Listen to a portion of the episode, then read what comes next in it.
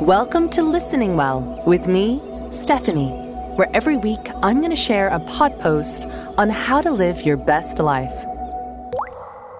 This week, we're talking all about the healing power of nature. This is a topic that means so, so, so much to me.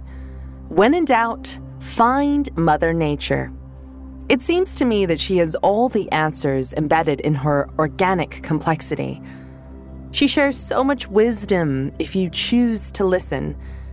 And it's not surprising that immersing yourself in nature makes you feel mentally and emotionally refreshed, like you are charging your inner battery. Nature serves as a refuge when stress or loneliness creeps in and I'm sure I can speak for most that Mother Nature was a massive remedy for any isolation symptoms during the pandemic. When you're in nature, you immediately feel at ease. You feel comforted, and she has the power to curb those unpleasant emotions we come across in life, like anger and fear. Nature has the amazing ability to invoke the experience of awe reminding us that there are things that are so much bigger than our small selves, that we are really all connected, and most importantly, that we are fragile and need to take care of ourselves. Not surprisingly, people who live in large cities are far more likely to have anxiety and mood disorders compared to those out in the rural areas. So this week, I will share with you some tips that you can use to connect more closely with nature, even if you're an urban dweller yourself. The first tip I have for you to connect more closely to nature is to incorporate earthing into your practice. Most of us live in concrete jungles where the opportunity to walk around barefoot just doesn't make sense. This is why we have to carve out those moments where we remove our shoes and connect our bodies to the natural electrical properties of the earth. Yep, I'm diving right into the woo woo with this earthing suggestion. But even without the scientific evidence that walking on the earth barefoot has many health benefits, if you've tried it yourself, you'll know the impact is just undeniable. A study from the National Library of Medicine discusses the health implications of reconnecting the human body to the Earth's surface electrons, which are negatively charged. So, by exposing ourselves to negative ions, we, quote, produce biochemical reactions that increase levels of the mood chemical serotonin, helping to alleviate depression, relieve stress, and boost our daytime energy, unquote. We are literally charging our batteries up when we walk barefoot on Earth. And I can't think of a more accessible and affordable means to do so. You may have heard the term negative ions as it is kind of all the rage these days when it comes to improving your air quality in your homes with those, you know, nifty machines that they sell. But I can see why it's such a booming business for those living in the cities because air quality is just simply rife with air pollution. Not to mention the crazy concentration of electronic devices each household has, all of which emit these positive ions into the air, which are the ones that have the negative effects on the body. When you decide to submerge yourself in a forest or hang out by the ocean, you're putting yourself in an environment with a high concentration of negative ions. These are the good kind, which in turn has a direct effect on your overall well being. Negative ions create positive vibes, so whenever you can, seek these places in nature to restore. It's funny, every time I go to a waterfall and I visit one, I make sure I not only scream into the waterfall like a crazy person to release, you know, the unexplained emotions and stress I may carry at that moment. But I take my time to meditate and breathe in as much of the healthy, clean air as I possibly can. It's the free radicals in the air pollution that make you sick. And what better way to improve immune function than to step outside and find refuge in nature? Modern lifestyle has separated humans from the primordial flow of Earth's electrons. We're wearing more rubber or plastic shoes than we did a hundred years ago, and we also spend much less time sitting or lying on the ground. We have lost that connection to the grounding nature of the earth, which might be the contributing factor to the massive increase in chronic diseases and health issues. So, next time you see a patch of grass, or are on the beach, or even in a plot of dirt, I invite you to take off your shoes and walk barefoot or lie on the ground for a few minutes each time. Because Mother Nature always has your back. My next tip for you when it comes to healing with nature is to use an object in nature as a muse for meditation. You'd be surprised with how much we ignore in nature. We are so embedded in our phones, our heads are down, we are plugged in with our wireless earphones to keep us in our cocoon, that we often miss out on all the splendor around us. All it takes is for us to look up and look around to find an object that you find beautiful or interesting. Mother Nature is simply that divine. On one of my meditation retreats, we were asked to go outside and find one object to marinate our gaze on. It could be a flower, a funky leaf, an interesting stone, anything really. And once you've found that object, you find a comfortable seat, much like the one you take if you're about to meditate, and watch your breath as we marvel in the beauty of this object. As we breathe and watch, we really explore the intricacies and details of this object intimately.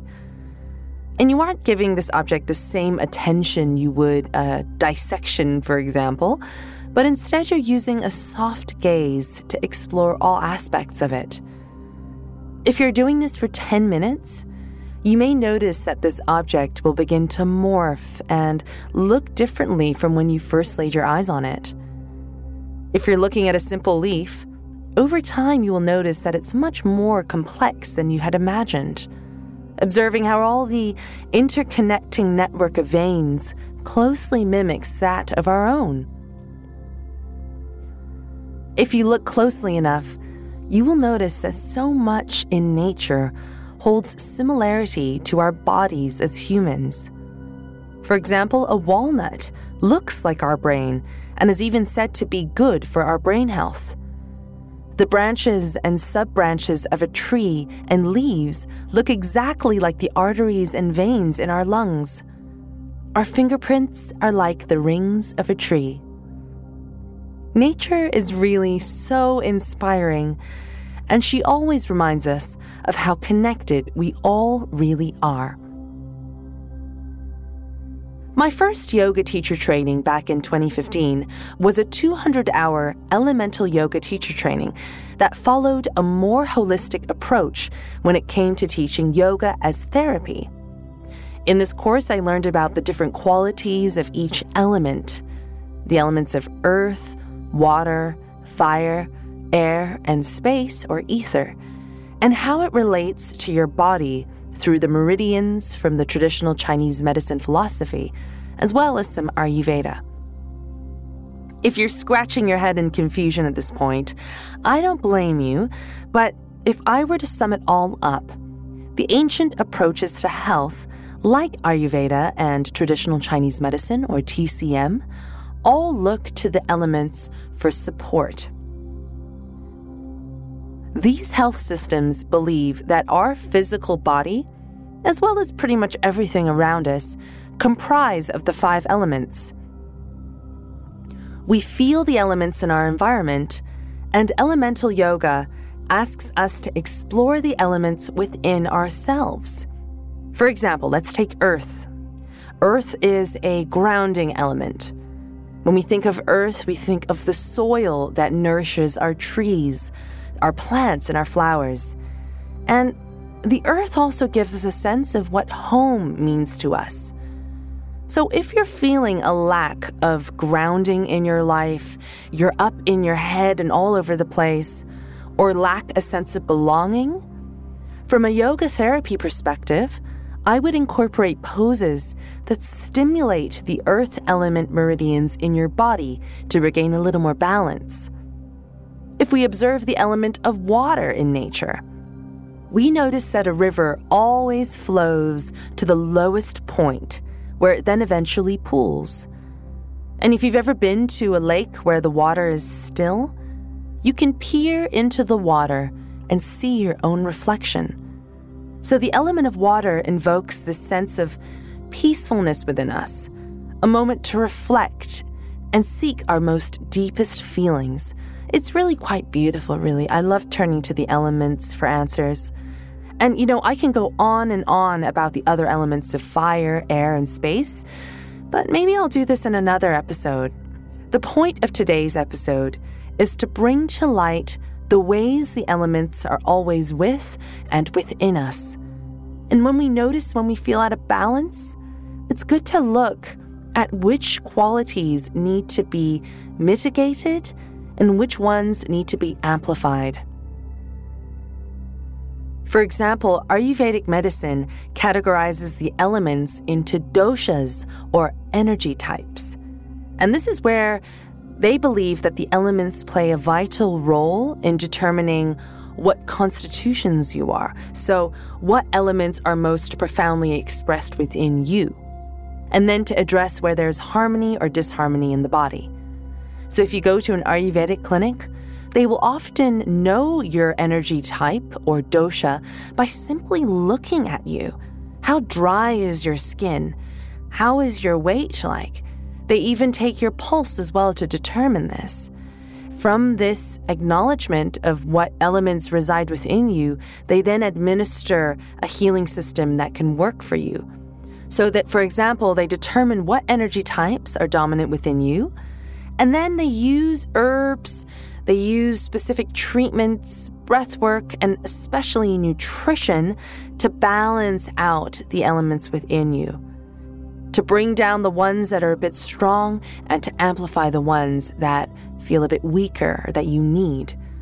So the Ayurvedic perspective believes that the imbalance of elements that's what causes weaknesses and different ailments in your body.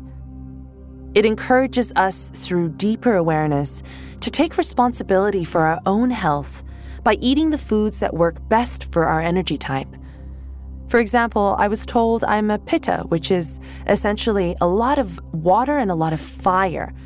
So I've been told that eating chili or spicy foods, while I do love those foods, don't actually serve me when it comes to my temperament, which can often be quite reactive and sharp. So I need more bitter foods like bitter gourd and cooling foods like cucumber to really bring down and create more harmony within my own body. Pretty interesting, right? So, you might even notice when you take a quiet moment how the elements play out in your own life and in your character. And even if you don't resonate with anything I've just said about Ayurveda or even TCM, you can always look to the elements to see how they resonate within you separately. When we come into our meditation practice, we are often brought into our bodies by opening our senses.